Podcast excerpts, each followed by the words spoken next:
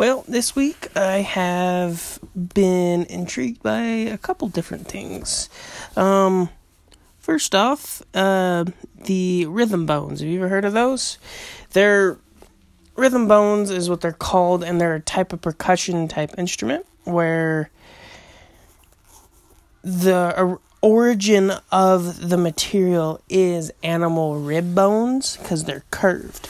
But nowadays, you don't really find many people that are selling the uh, curved rib bones, right?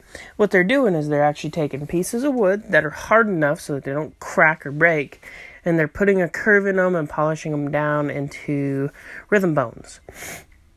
Um, what else this week has intrigued me?